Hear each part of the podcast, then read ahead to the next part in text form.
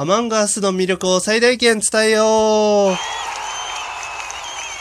はい、というわけでね、あの、12月16日に、まあ、任天堂スイッチ版でですね、アマンガースというゲームがね、あの、リリースされましたと、めちゃくちゃ嬉しいですね。僕個人的には結構嬉しいんですけれども、やっぱりこう、最近ね、あの、日本でも、こう、注目度の高いゲームとしてね、知られていて、結構ボードゲームが好きな人だったり、あの、頭をね、使うゲームが好きだ、好きな人だったり、あとは、まあ、みんなでね、わちゃわちゃゲームしたい人にはですね、かなりおすすめなゲームとなっております。で、まあ、そんなアマンガース、まあ、注目度がね、高くなったといえど、まだまだね、知られてない部分がね、多いと思いますし、まあ、名前しか聞いたことないなとか、どんなゲームなんだろうって気になってたりする方々向けにね、こう、魅力を余すところなくお伝えできたらなと思います。それでは、やっていこう。はい、というわけでね、まあ、アマンガスの説明をね、順次していこうかなと思います。まずはじめに、アマンガスというゲームは何ぞやというところから、ご説明していきたいんですけれども、まあ、一言で言うとですね、人狼ゲームとなっております。はい、人狼ゲーム皆さんご存知ね、まあ、一回はね、やったことあるんじゃないかなという人狼ゲームなんですけれども、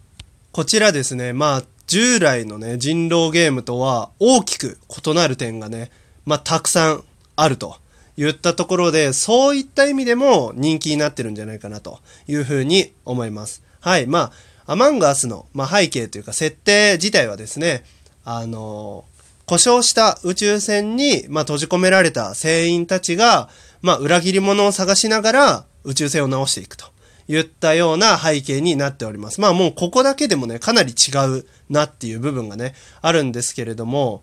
まあそれをね、順次説明しながらね、要点をこう説明できたらなと思います。はい。まずはじめに、役職が2つしかないです。はい。人狼ゲームとの違い1つ目、役職が2つしかないというところで、まあ、従来のね、こう、人狼ゲームだと、まあ、市民陣営にも、こう、占い師とかね、あとなんだ、狩人とかね、なんか多分いると思うんですよ、いっぱいね。で、人狼側にも、普通の人狼だけじゃなくて、なんか、狂人とかね、あとはなんだ、堅牢とかね、なんかいっぱいいると思うんですけれども、アマンガースはですね、2つしかないです。はい。市民陣営がクルーメイト。人狼陣営がインポスターと。この2つしかないゲームですね。まあこれだけ聞くと、なんだ？ちょっと役職がね、減ってね、面白くなさそうだな、みたいな。思う方もね、いらっしゃると思うんですけれども、役職がね、2つしかないのにはね、きちっと理由があるんですね。それが次の人狼ゲームとの違いにつながります。人狼ゲームとの違い、2つ目がですね、会話だけで人狼を探さないですね。はい。あのー、会話だけでね、こう、例えば、次の日の朝になりました。占い師出てきてください。あ、人狼この人です。市民陣営この人です。みたいなね。話で、ふむふむ、なるほど。じゃあ、こうですね。ああですね。みたいな。その会話の流れで、LINE を見たりだとかすると思うんで、まあ、あの、つながりですね。この人とこの人がグルなんじゃないかみたいなところを見ると思うんですけれども、このアマンガスという人狼ゲームはですね、あの、基本的に会話はしません。はい。会話をしないんですね。あの、市民陣営はですね、さっきも言った設定のように、宇宙船を直しに行かなくちゃいけないんですね。だから、クルーメイトと呼ばれる、こう、市民陣営はですね、タスクと呼ばれるミニゲームをしに行って、宇宙船を積極的に直しに行きます。それを邪魔するのが、インポスター、まあ、人狼陣営のインポスターと呼ばれる人たちですね。で、まあタイミングを見て、インポスターの人たちは、クルーメイトをガブってね、食べちゃって 殺害したりとかして、こう邪魔をしてったりだとか、まあそのね、殺害したのを他の人になすりつけて、あの、投票でその人を追放したりとか、っていう風な形でゲームを進めていったりします。はい。だいぶね、違うんじゃないかなという風に思います。じゃあね、会話はいつするのっていうところなんですけれども、まあそれがですね、あの、2パターンあって、えっと、このゲームが始まった時に、あの、決まったマップにみんな飛ばされるんですね。で、そのマップの中に点在してるタスクって呼ばれるミニゲームをしに行ったりすることになるんですけれども、あの、決まってそのマップ、それぞれのマップに一つエマージェンシーボタンって呼ばれる、えっ、ー、と、みんなをね、招集して話し合いをね、強制的に、あの、始めさせられるボタンが、一人一回押せるようになってます。あともう一つ、は、えっ、と、死体を見つけると、レポートって言ってみんなに死体あったよっていうのを 伝えて、おい、この死体は誰がやったんだ？みたいな話し合いをね、始める、あの、合図がね、あります。それはまあ、エマージェンシーボタンと違ってみんな何回でももう死体を見つけ次第何回でもね、こう、レポートって言ってみんなを招集して話し合いを始めることができるという風な形で、もう会話だけじゃないんですね、これが。あの、ゲームをしてる、まあ、ミニゲームをね、しに行ってる素振りだったり、まあ、行動の一つ一つが結構ね、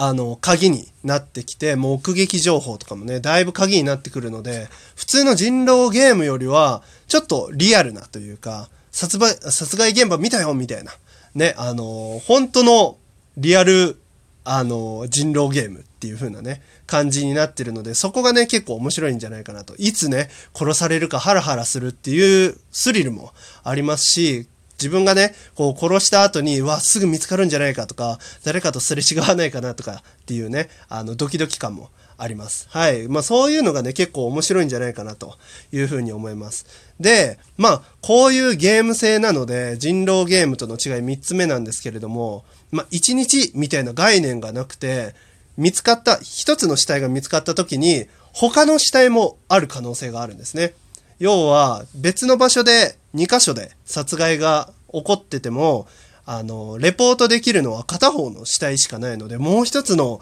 死体はどこにあるんだとかね、っていう風な形になるので、人狼ゲームと違って、1日に決まった人数が死ぬみたいなことはないんですね。もうともすれば、3人、4人ってね、あの、死体が見つかるまでに、あの、殺害が起こる可能性もあるんですね。きちっとインポスター側はですね、その殺害を行うにはクールタイムがあったりもしますし、あと、サボタージュって呼ばれるいろんなね、じゃあまあ例えば部屋と部屋のね、あの、ドアを閉めたりだとか、あとは、あの、このゲームならではなんですけど、まあ宇宙船に閉じ込められてるっていうのもあって、こう、クルーメイトたちを苦しめるために、あの、O2、まあ酸素ですね。酸素供給を止めたりとかできるんですね。で、まあ、そういう酸素供給とかを止めるあの、止めたりすると、緊急タスクって呼ばれて、あの、酸素をね、供給を、供給する機械を直しに行かなきゃいけないみたいな、風な、こう邪魔をできたりとかして、こうみんながね、あの、宇宙船を修理するのを遅らせたりとか、いう風なことができるんですね。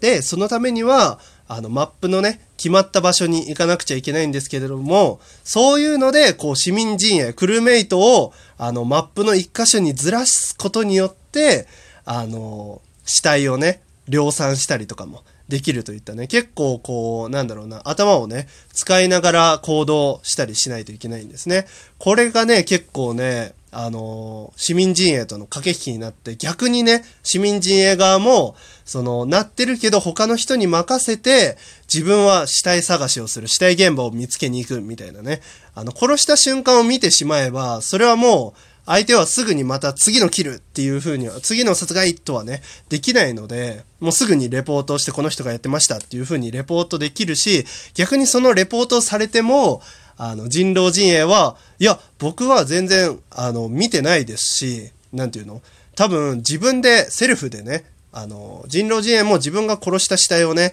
あの、セルフでレポートできるので、多分この人はセルフでレポートやってます。僕はその殺害現場も見てないし、死体も全然見てないのに、あの、完全に近くにいただけで、こう、当てつけにね、されてますと。いう風な切り返しもできたりとかね、あの、いろんな、なんだろうな、みんなが見えてない状況で行われるこの駆け引きみたいなところもね、結構面白いところなんじゃないかなというふうに思います。で、結構ね、殺害されると従来の人狼ゲームはもうみんなの会話を見とくしかなくなるんですけれども、このゲームはですね、あの、殺害されて幽霊になるんですけれども、幽霊になってもこうマップをね、壁をすり抜けていろんなとこ移動できますし、しかも、あの、例えば追放されて、あの、追放されたインポスターが、あの、味方のために、あの、妨害行為をね、えっと、行うこともできるんですね。幽霊の状態になって。できるし、逆に、こう、決まった数、あの、市民陣営は、こう、宇宙船を直しに行かなきゃいけないんですけれども、それが終わらずに幽霊になっちゃった場合は、幽霊になってから、その、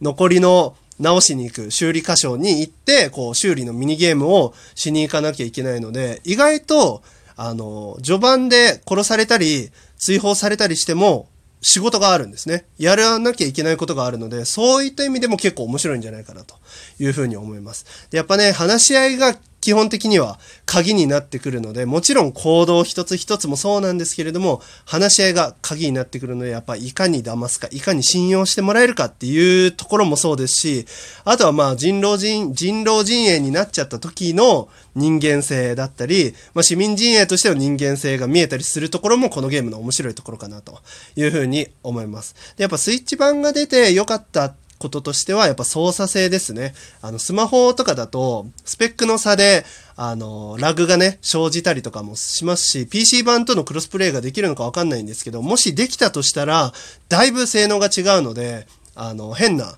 行動をね、してる風にね、あの、思われ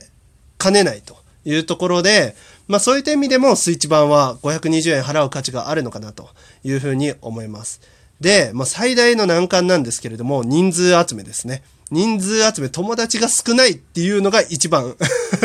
一番きついところであって、しかも集まっても、まあ、若干友情崩壊ゲームなね、ところもあるの。やっぱり本気でね、こう探そうとすると嘘ついてんじゃんっていう言い争いにね、なる可能性もあると言ったところで、まあそこら辺はね、ゲームとしてきちっと割り切って、まあその中では強い口調でも、ゲームが終わった後にすいません、あの時ぐらいのね、形で、まあ楽しくやっていければね、いいのかなと。いうふうに思います。まあ魅力がね、これだけ喋って伝えられたのかはわからないんですけれども、ぜひよろしければ僕と一緒に宇宙船に乗りませんか？というところでね、今回のトークはこれで終了したいと思います。気になった方はね、ぜひぜひ質問箱等にね、質問投げていただけたらなと思います。それでは、またね。